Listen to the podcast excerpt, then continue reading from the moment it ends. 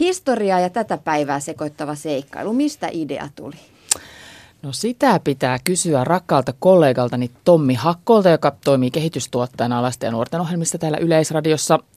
Hän on mies, jolla on ollut aina haave tehdä ohjelma, jossa tällaiset niin kuin tosielämän osallistujat riuhtastaan keskelle seikkailuelokuvaa tai seikkailupeliä. Ja tota, niinpä tässä meidänkin ohjelmassa on nyt tällainen hyvin tavallaan tämmöinen elokuvallinen, keskiaikaan sijoittuva mysteeri, merirosvoseikkailu ja arvoitus, jota sitten neljä tosielämän nuorta tässä Tuukan ohjelmassa reality-osiossa pääsee ratkomaan. Nämä kaksi aikatasoa sitten leikkautuu aika kivasti yhteen tässä lopullisessa viisiosaisessa sarjassa.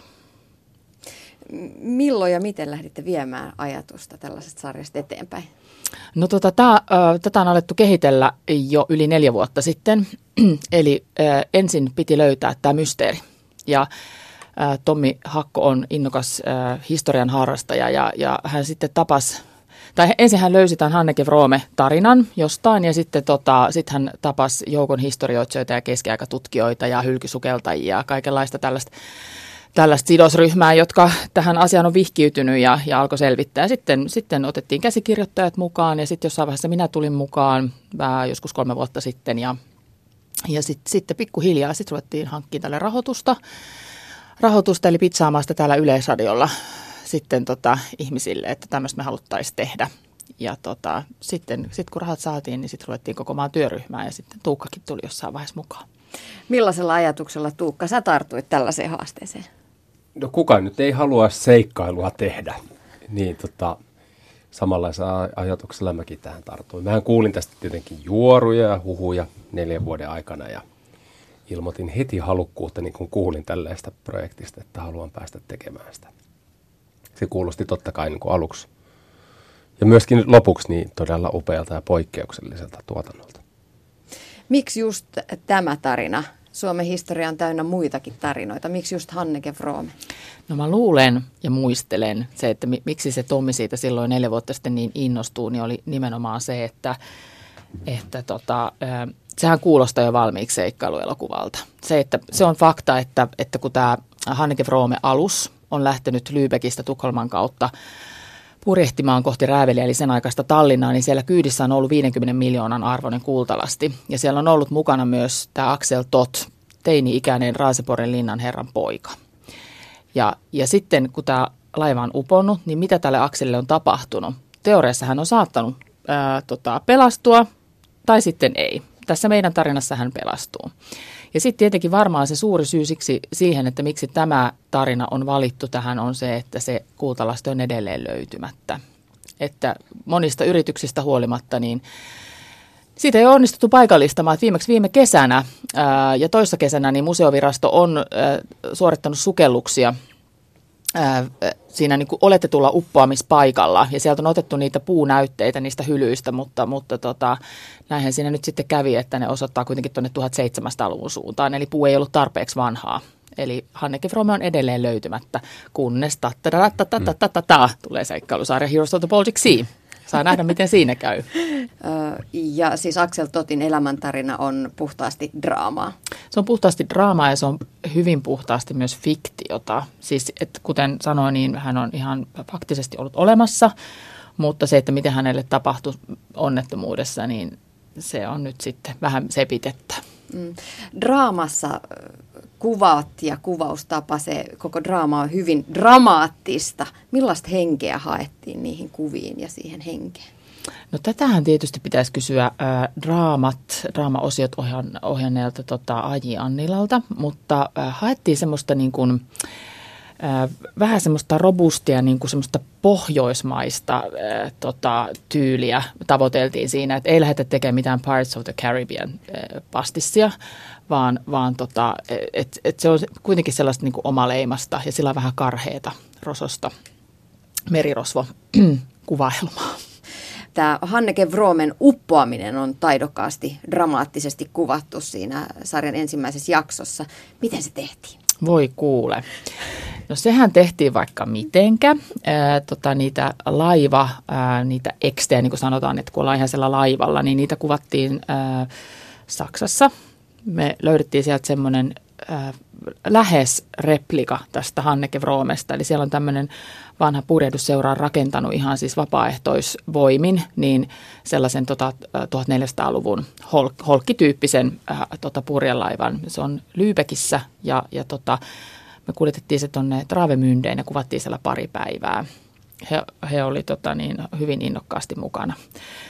Tämä seura siinä meitä avustamassa ja tota, sitten nämä huikean hienot hyttikohtaukset, missä sitten tätä myrskyä ikään kuin simuloidaan, niin ne kuvattiin tuolla Ylen studiossa. Eli sinne rakennettiin semmoinen 360 astetta pyörivä sellainen lavaste, lavaste sitten, missä aluksi on näyttelijät näyttelemässä siinä setissä ja sitten tietenkin stuntit siinä vaiheessa, kun se heittää häränpyllyä se rakennelma. Ja sitten totta kai siinä on sitten, että ihan kaikkea me ei olla nyt muun muassa uppoavaa. Emme upottaneet tätä saksalaista hienoa pu- purjelaivaa, vaan ne on, sitten, ne, ne on sitten tuolla Trollissa Tampereella taidokkaasti rakennettu tietokoneilla ne efektit ja VFX-kuvat. Sen verran pitää sanoa tästä, että mä kun tuun tuolta yksityiseltä puolelta, niin siellähän ei kyllä tällaisia pystyttäisi tekemään. Että tästä mm. näkee sen niin kuin Ylen ainutlaatuisuuden Suomessa, että täällä pystyy tekemään tuommoisia mm. lavasteita, mitä tässäkin on tehty, mun mielestä maltillisella kustannuksella. Kyllä. Et siis täytyy sanoa, että, että kun siellä on taitavat ihmiset, kokeneet ihmiset töissä ja on tavallaan ne fasiliteetit, on se paikka, mihin mahtuu ensinnäkin rakentaa tollainen, niin eihän se ole kuin puuta ja rautaa ja vaan tavallaan intohimoja sitä halua tehdä jotain sellaista, mitä koskaan aikaisemmin ei ole tehty. Draaman kielenä käytetään ruotsia, siis draamaosuus on tehty ruotsiksi. Millaista keskustelua kävitte kielikysymyksistä? Se oli itse asiassa aika selvää jo alusta asti sen takia, että kun me haluttiin, tähän ei ole mikään keskiaika rekonstruktio tietenkään, että me ollaan otettu vapauksia siinä keskiajan esittämisessä, mutta tota, keskiajalla ruotsi oli kuitenkin se kieli, että vain rahvas puhu suomea. Meillä on itse asiassa ihan muutama kohtaus, jossa puhutaan suomea. Me haluttiin, haluttiin tavallaan tuoda se historiallinen tosiasia siihen. Ja sitten siinä on myös se, että tota, nyt kun meillä on tässä kaksi tällaista eri genreä, kaksi aikatasoa, niin se myös tässä lopputuloksessa tuo sellaista selkeyttä. Että aina kun puhutaan ruotsia, niin ollaan siinä keskiajassa ja, ja, ja tota, mun mielestä se kulkee aika hienosti. Niin, Heroes of Baltic Seassa sekoittuu kaksi tarinaa, historiallinen draama ja seikkailu reality. Millä tavoin te olette saaneet ne nivottua yhteen? No se on varmaan ehkä kaikkia niin kuin alun perin huolestuttanut, että miten ne niin kuin menee yhteen. Öö, mun mielestä ne menee kyllä tosi hyvin, eikä sitä oikeastaan edes huomaakaan, kun se niin kuin hyppää siihen meidän seikkailuun, siihen nuorten nykyajan seikkailuun, ja sitten hypätään aika lailla nopeasti takaisin sinne 400 vuotta sitten tapahtuneisiin asioihin. Eikä sitä, ne kaikki menee sulavasti yhteen, ja se muodostaa sulavan kokonaisuuden. Et tässähän nämä ikään kuin liikutaan siis kahdessa aikatasossa, eli 1400-luvulla ja sitten tässä meidän päivässämme. Ja ää, liikutaan niin kuin yhtäaikaisesti siis ää, samoissa paikoissa. Eli, ja sitä mukaan, kun, ää, tai nämä nuoret siis pala palalta ikään kuin selvittää tätä akselin mysteeriä ja sitten tässä draamapuolessa nähdään, että miten se on mennyt. Ja draamasta heitetään vihjeitä realitiin ja realitista, realitissa ratkeaa joku ja sitten siinä draamassa taas niin kuin näytetään, että todellakin näin se on mennyt silloin silloin muinoin 1400-luvulla meidän tässä käsikirjoituksessamme. Ja tota, mun mielestä olen myös erittäin tyytyväinen siihen, että miten niin kuin sulavasti nämä kaksi tasoa ja kaksi genreä liimautuu ja sulautuu yhteen. Siinä on hyvä flow. Onko just nimenomaan tämä pelillisyys sitä, mikä tänä päivänä on lasten ja nuorten ohjelmissa sellainen tärkeä asia? No tähän ei itsessään ole niin kuin katsojalle semmoinen pelillinen kokemus, mutta katsojilla ja varsinkin näillä nuorilla yleisöillähän on siis se sellainen tapa katsoa toisten pelaamista. Ja tässähän nimenomaan toteutuu se, eli he katsoo neljän, neljän tosielämän nuoren ää, ää, tota niin, niin, seikkailua road movie, jossa he ikään kuin palapalalta nimenomaan etenee tässä pelissä. Ja tota, eli me ollaan tavallaan lainattu, tuo visuaalisuus ja rakenne on lainattu pelimaailmasta, vaikkei se ehkä katsojalle muuten siinä ei ole sellaista interaktiota eikä sellaista pelaamista.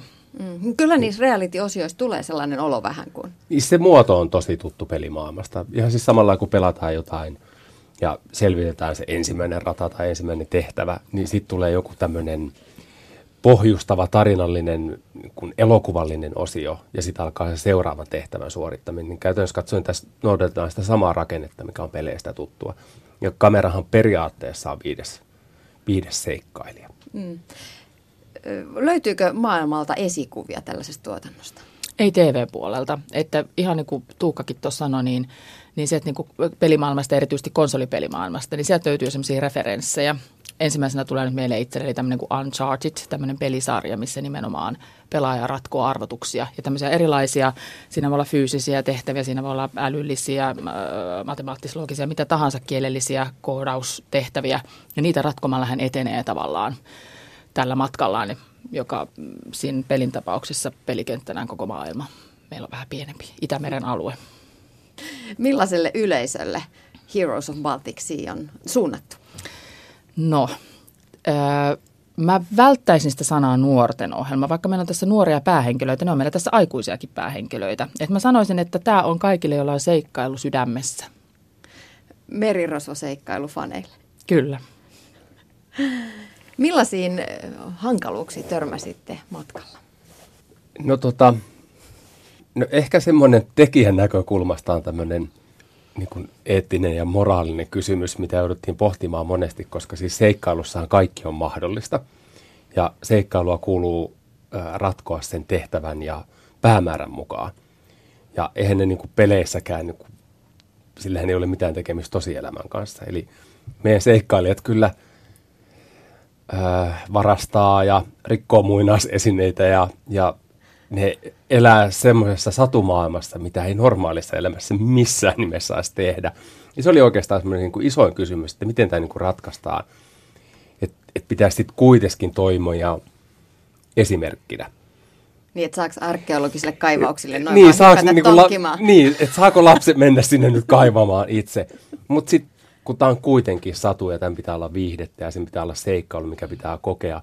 Ja jos seikkailussa aletaan elämään reaalimaailman lainalaisuuksien mukaan, niin kyllä seikkailu häviää saman tien byrokratian rattaisiin. Se on just näin. Eli tota, kun tuossa aluksi sanoin, että haluttiin luoda heille ikään kuin sellainen illuusio, että heidät on niin kuin riuhtastu keskelle seikkailuelokuvaa, niin siinä ei ruveta sit sääntöjä kauheasti miettimään, että tarkoitus pyhittää keinot ja kyllä tässä sitten koko ajan on tavallaan niin kuin ollaan hyvien puolella selkeästi. Ja tämä pelin johtaja Anna Fleming, joka nämä neljä tässä äh, neljä tota, tosielämän nuorta ikään kuin pestaa tähän tehtävään, niin, niin hän on hyvien puolella. Niin, vaikka hän on Fleming. Mm, niin, niin, joo, kyllä. Mutta tota, niin tai näin, niin tota, to, toki käytiin tätä keskustelua paljon, koska olemme yleisradio ja lasten nuorten ohjelmat, niin piti käydä tätä keskustelua, että voidaanko me tehdä tässä näin ja tehdä tämmöisiä käsikirjoituksellisia ratkaisuja. Mutta tota, mä ajattelisin niin, ajattelisin niin, että tämä on nimenomaan se turvallinen paikka niin kuin, ja rinnakkaistodellisuus, missä voi, voi välillä olla vähän – tuhma ja holtiton ja tehdä sellaisia asioita, mitä tosielämässä ei. Ja kyllähän se oli hauska, että ne siinä niin kuin, sitten nuoret niissä kuvaustilanteissa, kun hehän eivät siis tiedä yhtään etukäteen, mitä, mitä tota, päivä tullessaan tuo niin niille tulee se, että apua, että voidaanko me, niin kuin, mitä, pitääkö me pölliä tämä. Että se oli niin kuin, mm. hauska, että ei, vaikka he tiesivät, että tämä on nyt satua tai heille tällaista, tällaista leikkiä ja peliä, niin siitä huolimatta he kävivät sitä keskustelua. Ja kyllä sitä keskustelua on vähän päätynyt tuohon lopulliseen niin, sarjaankin. Kyllä. Niin, tuossa seikkailuosuudessa Akselin jalanjäljissä Aaretta etsii yläasteikäiset Santeri Koskinen, Netta Pihlanen, Julia von Lerberg ja Ju- Vilho Leskelä. Ohjelmaan valittu nelikko läpäisi tiukan seulan. Yli 500 12-14-vuotiaista haki tämän ohjelman kova- koekuvauksiin keväällä 2016. Millaisen seulan he läpäisivät? Millaiset oli pääsykokeet? No nehän oli pitkät ja ja monivaiheet. Mulla on semmoinen muistikuva, että kolme heistä oli ensimmäisessä ryhmässä, joka tuli sisään. Oli. Joo. Se on uskomatonta. Kyllä. Joo. Mä muistan, niissä oli heti semmoista oikeaa asennetta seikkailijaa. Ja mä muistan, niin kun sano, niin kun, heti kun he lähti siitä niin kun koekuvaustilanteesta pois, että mutta kyllä vahva fiilis, että ne oli tässä nyt ne meidän seikkailijat, mutta tota, heistä syntyi voimakas intuutio. Meillä todellakin 500-600 väliltä tuommoista 12-15-vuotiaista nuorta lähetti semmoisen hakunauhan, minkä perusteella sitten valittiin valittiin X määrä ihmisiä jatkoon ja, ja tota, tota, ne oli kaksipäiväiset. Se ensimmäinen vaihe oli kaksipäiväinen ja, ja sitten vielä siitä valittiin sit siihen viimeiseen vaiheeseen. Et kyllä me testattiin että niin erilaisia, totta kai niin ryhmässä toimimisen ominaisuuksia ja sitten tällaista ihan niin kuin nopeutta, supliikkia, ää, fyysisyyttä, erilaisia, tai erilaisilla kriteereillä ikään kuin sitä heidän seikkailijakelpoisuuttaan. Se pitää sanoa, että kaikki hakupaperithan oli tosi hyviä. Heiltä tilattiin siis mm. siis semmoinen video myöskin. Ja jokainen oli kyllä tehnyt todella hyvä video, eikä niin, siellä ei ollut yhtään semmoista, ketä ei olisi voinut ottaa tuohon noin. Ja mä just käytin itse niin kuin erittäin tarkkaa kriteeriä siitä, että pitää pystyä tuottamaan puhetta. Että jokainen pystyy kantamaan ja juoksemaan ja uimaan ja sukeltamaan ja tekemään niin kaikkia fyysisiä asioita. Mutta sitten loppujen lopuksi, kun tehdään tarinaa, niin sitä tarinaa kuitenkin osittain viedään eteenpäin puheella. Ja oli nämä kyllä kaikki nämä 5-6 nuorta myöskin erittäin puheen tuottokykyisiä. No entä sitten ihan konkreettisesti, kun te, te teitte sitä, niin seikkailiko ne lapset ihan oikeasti ihan itsekseen ja sinä Tuukka Temonen juoksit kameran kanssa perässä? No siis periaatteessa kyllä, käytännössä ei, koska totta kai me ollaan niin kuin mietitty se, että mistä ne kulkee, miten ne menee ja, ja siellä on ää, fyysisiä esteitä matkalla ja, ja henkisiä esteitä matkalla ja kyllä me niin kuin ohjataan, että ei voi niin kuin valita sitä reittiä, että mennään jonnekin muualle. Mutta kyllä he koki ne kaikki tehtävät ää, oikeina ja siinä hetkessä ja sen mukaan ne ratkaisut on myöskin syntynyt.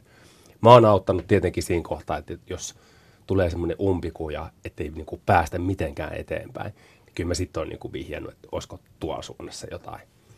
Mutta kyllä nuoret ovat itse ratkaisseet tämän arvoituksen. Ja tokikin, nyt sitten kun katsoo lopullista sarjaa, niin sehän on aina leikattu versio siitä, siitä tositilanteesta. Eli, eli kyllä siinä on niin sitä aprikointia aika paljonkin ja, ja yrityksen ja erehdyksen kautta sitten löytynyt se oikea vaihtoehto. Mutta mun täytyy antaa iso kiitos meidän käsikirjoittajalle, toiselle käsikirjoittajalle Outi Keskevaarille, joka on mm, varmastikin Suomen kokenein tämmöinen reality-käsikirjoittaja. Et me käytettiin tällaista niin kuin suljetun huoneen logiikkaa tässä, tässä kässäröinnissä, joka on varmaan monille tuttu tämmöisistä escape room ja muista tämmöisistä peleistä. Eli, eli näennäisesti niitä vaihtoehtoja miljoona, mutta sitten kuitenkin on vain yksi oikea. Ja se, se, se on tavallaan niin aukoton se käsikirjoitus ja mietitty, että ne loppuviimeksi tulee kuitenkin päätymään sitten siihen, siihen oikeaan vaihtoehtoon. Miten se tehdään?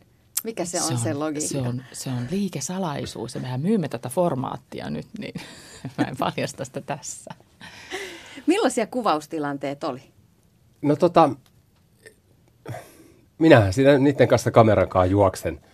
Ja äh, kyllä mä olin omasta mielestä, vaikka mä tunnen sen tarinan ja tiedän, mitä siinä tapahtuu, niin kyllä mä olin omasta mielestä seikkailussa myöskin mukana. Ja ehkä semmoisia ikimuistoisimpia hetkiä on äh, tietenkin tässä ekassa jaksossa on tämä liikkuvassa rekassa kulkeminen ja sieltä karkuun juokseminen. Vaikka ne on, on niin kuin sovittuja, että joku lähtee jahtaamaan meitä – niin siinä kohtaa, kun sit oikeasti joku aika semmoinen isokokoinen kaappimies huutaa sieltä, että kenes poikia ja millä asialla ja pysähtykää, ja sitä juostaan karkuun, niin kyllä se synnyttää itselleen semmoisen pakoreaktio, että nyt on pakko juosta todella lujaa karkuun, että jos tässä jää kiinni, niin tapahtuu jotain tosi ikävää. Ihan sama on sitten, kyllä me Tallinnan keskustassa noilla on tämmöinen arvoisine mukana ja sen kanssa juostaan sitten karkuun – poliisit perässä myöskin. Ja siellä niin kuin ihmisten niin kuin väenpaljouden keskellä, eikä ne, eihän turistit tiedä, että me kuvataan siellä filmiä, niin myöskin se oli tosi jännittävä hetki. Et, et paljon tämmöisiä on tietenkin tapahtunut. Ja itselleni kyllä ikimuistoisin on tämä helikopterista hyiseen mereen hyppääminen. Ja miten sä juoksit? Se on aivan ällistyttävä se pako sieltä rekasta, koska sä oot niin kuin ensin niiden nuorten takana, sitten tulee semmoinen todella korkea tuommoinen verkkoaita ja sä hyppäät kuin nuori kauris siitä yli ja sä olet jo ottamassa niitä vastaan siellä toisella puolella. Et se on siis se on häkellyt. Mä oon ihan varma, että sä oot käynyt, sä oot astmaatikko, sä oot käynyt treenaamassa siellä. Mä oon ihan varma etukäteen. Mutta se on just se, että kun se seikkailu tulee, niin sit ei sitä niinku ajattele, että siinä on kuvauksissa, vaan että et nyt on niinku toiminta ja tilanne ja jostain sitten tulee ne voimat ja niinku niin. ratkaisukyky Samalla kuin niin nuorillekin tuli. Mutta hyppäsit sä oikeasti sinä itse sieltä helikopterista Joo, kameran kanssa? kyllä. Se oli jossain suojakuoressa sitten se kamera. Luonnollisesti, kyllä. Tietenkin. Mutta tota, mikrofoneja, siis nuorillahan oli siis myöskin nuo nappimikit, niin niitä kyllä jouduttiin kuivattelemaan jälkeenpäin useampi tunti. Millaista oli hypätä helikopterista? Öö, onhan se, se on jännittävää. Mutta eihän se itse hyppy ole juurikaan ihmeellinen. Mutta sitten mä en ole kauhean hyvä uimaan. Tai omasta mielestä tietenkin mestarillinen uimamaisteri, mutta siitä on niin pitkä aika, parikymmentä vuotta, kun mä oon viimeksi niin aktiivisesti uinut. Niin kyllä vesielementtinä varsinkin kylmä, merivesi, myrskyävä sellainen, niin se tuli yllätyksenä. Tuukallehan tapahtui siinä pieni onnettomuus. Myöskin no. semmoinen. Mm, Mulla siis, me oltiin tosi kaukana siitä rannasta. se Ehkä, tosi matalasti piti mennä aika kauas, että uskaltaa hypätä, ettei niinku tysähdä sinne pohjaan suoraan. joo, mä veikkaisin, että se oli reilusti yli puoli kilsaa. Kyllä se, Jo, jo, satoja metriä Niin, joka tapauksessa, kuitenkin. joo. ja tota, kyllä se kestää siinä alkossa uida ja kameraa, kun pitää koettaa pitää vedenpinnan yläpuolella. Niin mulla tippui tuosta sukelluspuvusta, tai siis mikä se on, kuin märkäpuku, niin tippui noin molemmat ää, tossut. Heti siinä alkuvaiheessa. Mulla oli vähän liian isot tossut. Parikymmentä minuuttia erittäin kylmässä vedessä paljaan jaloin. Niin se oli kyllä... Ää, kyllä ehdin käydä siinä 20 minuutin uitimatkan aikana niin kaikenlaiset skenaariot läpitte ja heittämään hyvästi perheelle ja Varpaille. varpaille ja unelmille ja tulevaisuudelle. Mutta hassu juttu, kun mä katson niitä nuoria, jotka sinne ympärillä menee ihan niin kuin naureskellen, niille ei ole mitään ongelmaa, että saakeli sentään, että jos nämä, nämä kakarat pärjää täällä, niin kyllä minäkin pärjään. Se pitää aina sanoa, että mun mielestä tuommoiset periaatteessa niin kuin onnettomuusasiat, niin ne on hyviä, koska niistä syntyy myöskin ne muistot ja tarinat. Ja tulen muistelemaan tätä vielä kiikkustuolissa moneen otteeseen. Miten ne nuoret suhtautu sinuun, kun sä siinä juoksit sitten kameran kanssa heidän perässään? No mun mielestä ne suhtautui muhun niin kuin yhtenä kilpailijana. Ja mun mielestä me seikkaatiin yhdessä. Sitä tietenkin pitää niitä nuorta itseltä ja kysyä, että tälleen sitä mielestä nyt niin tuntuu kauhean nuorekkaalta. Niin susta tuntui siltä. Niin. Mutta kun tällaista realitya kuvataan, niin joudutaanko siellä ottaa, tai saadaanko ottaa jotain uudestaan? Öö, me, ei otettu kovin montaa kertaa uudestaan, mutta oli muutamia asioita, mitkä jäi sinne itse seikkailussa sit nimenomaan sillä dialogin tasolla äh, kertomatta, niin sitten me otettiin yksittäisiä pistokohtia sitten uudestaan. Ja ne ihan totta kai tiesi, että ne tulee kuvauksiin ja niiltä vaaditaan sitä, että ne pitää tehdä uudestaan ne asiat tarvittaessa. Ja noihan oli kyllä todella mestarillisia myöskin näyttelijöitä sit siinä kohtaa, kun nyt pitää toistaa sitä omaa tekemistään. Näitä tarinoita kertoivat seikkailusarja Heroes of Baltic Sea reality-ohjaaja Tuukka Temonen ja tuottaja Riikka Takila. Reality-osuudessa mukana ollut 13-vuotias Santeri Koskinen kertoi, että hienointa tässä projektissa kokonaisuudessaan oli uskomattomat kokemukset ja aivan oikea seikkailun tunne. Entä miltä tuntui nähdä sarja valmiina? Tässä Santerin tuntemuksia. No se oli tosi hieno ja kun me ei tiedetty siitä mitään ja nyt kun ää, siinä oli se reality ja draama yhdisty, niin tajus, että miksi me tehtiin niitä asioita, kun meille ei kerrottu kuvauksissa, että miksi me tehdään niitä asioita ja niin kuin minkä takia. Millainen oli sitten kuvauksissa tyypillinen kuvauspäivä? No, meillä oli asunto. No, me herättiin sieltä. Sitten me lähdettiin sieltä asunnolta kuvauspaikalle. Sitten me kuvattiin.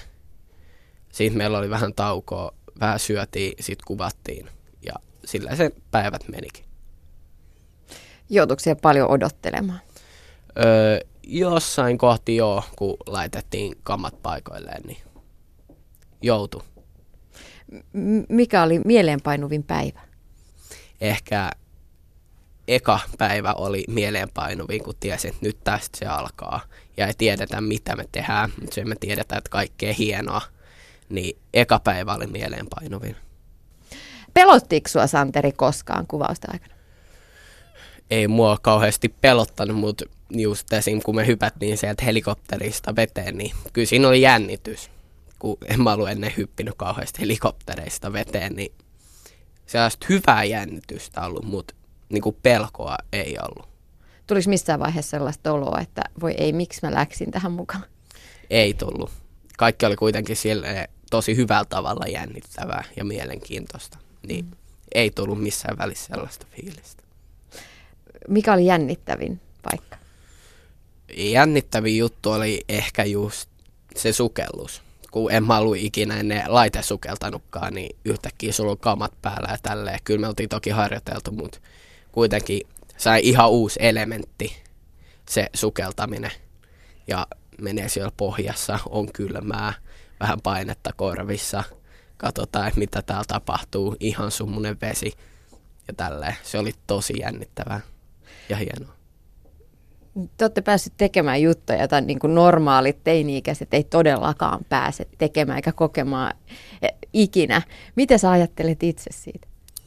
No kyllä mä ajattelin, että siinä kun hyppi ja sukellesi ja ää, vähän teki kaikkea, vähän meni rekkoihin sisälle ja avasi sorkkaraudoilla erilaisia juttuja, niin kyllä siinä tuli sellainen ainutlaatuinen fiilis, että ei mitään joka päivästä asiaa. Hmm. Tuukka juoksi kameran kanssa teidän mukana, kun te seikkailitte neljään Pekkaan menemään. oliko te kaikista kameroista huolimatta sellainen olo, että seikkailette ihan oikeasti?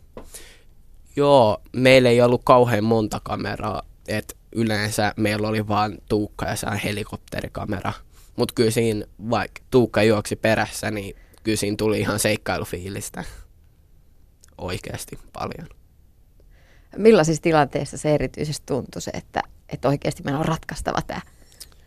Öö, kun oli joku tehtävä ja siinä oli vielä välin meillä oli sellaisia paineita, että hei kohti joku tulee ja nyt on pakko ratkaista, niin sellaiset. Tsemppasitteko te kuinka paljon toisiaan te neljä? Kyllä me tsempattiin, että ää, jos joku mokasi, niin että hei ei mitään, että jatketaan vaan eteenpäin tai kyllä tämä saadaan otettu uudestaan ja kyllä tämä menee. Et kaikki niin kuin täydens omalla tavallaan toisia. Että joku oli nopea ja ää, jotkut oli fiksuja ja jollain oli tosi hyvä päättelykyky ja tälleen. Niin kyllä se oli hyvä, että siinä kun ei itse tajunnut, niin sitten oli joku muu, joka tajus sen. No sä oot nähnyt nyt Santeri ensimmäisen osan tuosta sarjasta. Miltä se näytti sun silmissä? No, kun oli itse ollut siellä kuvauksissa, oli vaan nähnyt, että joo, nyt teette näin ja kamera pyörii ja olkaa hyvä, tehkää vaan ja nyt on purkissa. Ja sitten kun siinä on se musiikki, meidän osa, sitten se näyttelijöiden tekemä osa, ja siitä tuli sellainen tosi hieno kokonaisuus, joka niinku räjäytti ainakin mut perusteellisesti. Mua jännitti tosi paljon. Musta oli tosi jännittävä, kun itse katsoin juuri sen ensimmäisen, ensimmäisen osan, niin jännittikö sua itseäsi? Joo, jännitti. Että, öö, sit yritti olla muutenkin, että ää, et ei, älä katso vaan, että mit, mitä sä teet, että katso, että niinku, mitä muutkin tekee ja tälleen. Mutta sitten kans jännittää, miltä itse näyttää kamerassa ja tälleen. Totta kai. Öö, mitä sun äiti ja isä tykkäsi tuosta sarjasta? Oliko ne vähän kauhuissaan, että millaisissa paikoissa te oikein olette ollut? Joo, ja sitten kun mäkin olin vaan kertonut jotain ja sitten kun ne näki, niin kyllä nekin se, että wow, tää on tosi upea. Onko kaverit jo kommentoineet sitä, kun oot näkynyt trailerissa telkkarissa? Joo, kaikkien mielestä oli tosi hauskaa, kun mulla oli ne roolilasit päässä ja sen takia kaikki, kaikki nauratti varmaan se eniten, mutta niidenkin mielestä on ollut tosi hienoa. On se, että wow, mitä te olette oikeasti tehnyt. Jännittääkö yhtään palaute, mitä tuut saamaan sitten, kun koulu alkaa tammikuussa, kun kaikki on nähnyt sen sarjan? Koska kaverithan ihan varmasti katsoo sen. Joo, kyllä jännittää, että missä ne sanoi, että tuossa olit hyvä ja tuossa et ollut niin hyvä. Ja niin, kyllä jännittää palaute. Mm. Mikä oli paras hetki kuvauksissa? Paras hetki kuvauksissa varmaan kaiken kaikkiaan oli se, kun meille kerrottiin että joo, nyt tulee tällainen stuntti, ihan niin kuin hatus vedetty ja sitten tuli sellainen, aha, sellainen fiilis, että tällaiseen sitten ollaan tultu ja se oli varmaan parhaita hetki oli ne, kun tuli sellaista uutta hienoa infoa, että joo, nyt te hyppäätte helikopterissa, että laittakaa pelastusliivit päälle ja menkää helikopteriin. Niin ne oli varmaan hienoimpia hetkiä. Näin kuvasi Santeri Koskinen. Muut nuoret seikkailijat Heroes of Baltic Seassa olivat Netta Pihlanen, Julia von Lerber ja Vilho Leskelä. Seikkailusarja Heroes of Baltic Sea on Ylen iso satsaus. Mitä miettivät reality-ohjaaja Tuukka Temonen ja tuottaja Riikka Takila? Mikä oli heidän näkemyksistään projektin paras hetki? No mulle on aina parasta se, kun on viimeinen kuvauspäivä ja viimeinen otto. Koska siihen, sit, siihen päättyy niin paljon sitä ää, työtä ja taistelua ja vaivaa ja, ja tunteita. Ja sitten ne purkautuu aina siinä viimeisessä kuvassa, niin se on aina ylivoimaisesti se hieno hetki. Toinen hieno hetki on sitten tietenkin, kun näkee sen valmiina. Ja sitä pääsee näyttämään ihmisille. Jaaha, no se on kyllä aika vaikea sanoa, mikä on hieno hetki, mutta toi Tuukan mainitsema vikakohtaus, vikaotto, niin olihan se aika tunteikas. Siinä oli pitkä matka huljettu siihen mennessä ja kuitenkin aika monta kuvauspäivää takana. Niin tota, ja mehän tehtiin tämä kahdessa osassa, tietenkin kuvattiin se draama ensin 2015 ja nyt sitten 2016 kesällä tämä reality. Niin tota, se oli tunteikas hetki ja kyllä meillä sitten meillä oli tuossa niin jo marraskuun lopulla meillä oli semmoinen pressitilaisuus, missä oli paikalla toimittajia työryhmää ja, ja suuri osa työryhmästäkin näki tämän pilotin eli ensimmäisen jakson silloin vasta ensimmäistä kertaa. Niin paitsi, että se on tosi kuumottava ja semmoinen niin kuin järkyttävän pelottava hetki, mutta sitten se oli myös tosi kihelmöivä ja ihana. Ja sitten varsinkin, kun kaikki tuli sen jälkeen halaamaan ja oli kauhean onnellisia ja otettuja, että on saanut olla mukana tässä, niin sit se oli hieno hetki. Hienointa on sitten kuitenkin, ihan kaikista hienointa on sitten se, kun ne katsojat näkee sen. Mm. No Tuukka Temonen, mitä olisi pitänyt tehdä vielä paremmin? No mähän nyt toivon tietenkin toi, toista kautta, koska tota, meillä on Suomi täynnä mysteerejä, jota pystyy selvittämään tämmöinen kahdessa tasossa. Ja nythän me tiedetään, että miten ne menee yhteen ne tarinat, niin me pystytään vielä paremmin sitten siinä seuraavassa kaudessa, kun nivo, nivo, nivoutumaan näiden tarinoiden kanssa yhteen. No onko käyty keskusteluja uudesta kaudesta tai formaatin myymisestä ulkomaille? Uudesta kaudesta ei ole käyty keskusteluja, mutta olen samaa mieltä Tuukan kanssa, että tokikin nyt kun se on kertaalleen tehty, niin paljon kustannustehokkaammin ja nopeammin pystyttäisiin tekemään toinen kausi, jos näin haluttaisiin. Kun Tuukka tuossa äsken sanoi, että, että tämä on maailmanlaajuisestikin poikkeuksellinen tämä formaatti, niin se on herättänyt hyvin paljon kiinnostusta nyt jo tässä vaiheessa. Tuolla sekä formaatti että sitten tämä ihan, ihan niin kuin valmis sarjakin ulkomailla, että tota, näistä on liian aikaista puhua tässä vaiheessa, mutta kiinnostus on ollut kyllä kova. Hmm. Mm. Mitä toivotte katsojan saavan? Hyvän seikkailun, joka ilmaisee mukaan. Vähän mulla on vaan niin vaatimaton toive, että tota, tästä muodostuisi sukupolvikokemus. ja kaikki vielä, vielä vanhoinakin nimet, että voi voi, silloin joskus oli se semmoinen TV ja sieltä tuli niitä sellaisia hienoja ohjelmia, kuten tämä Heroes of the Baltic Sea. Vähän niin kuin me muistellaan Tarkkista. Juuri. Kyllä. Kyllä. Sama asia. Jäin itse miettimään pelaamaan tarinaa omien lasten kautta ja mä kuulen nyt jo ne kysymykset korvissani, mitä tämä tarina tuo. Siellä ruvetaan, me ruve, rupeamme googlaamaan ja tutkimaan, että löytyy, onko tämä totta, onko tällainen poika ollut, onko tällainen hylky olemassa, millaisia hylkyjä on, miten niitä voidaan sukeltaa. Onko teillä mukana ollut myös niin sanotusti opettavainen taso, että saadaan lapset kiinnostumaan historiasta? On.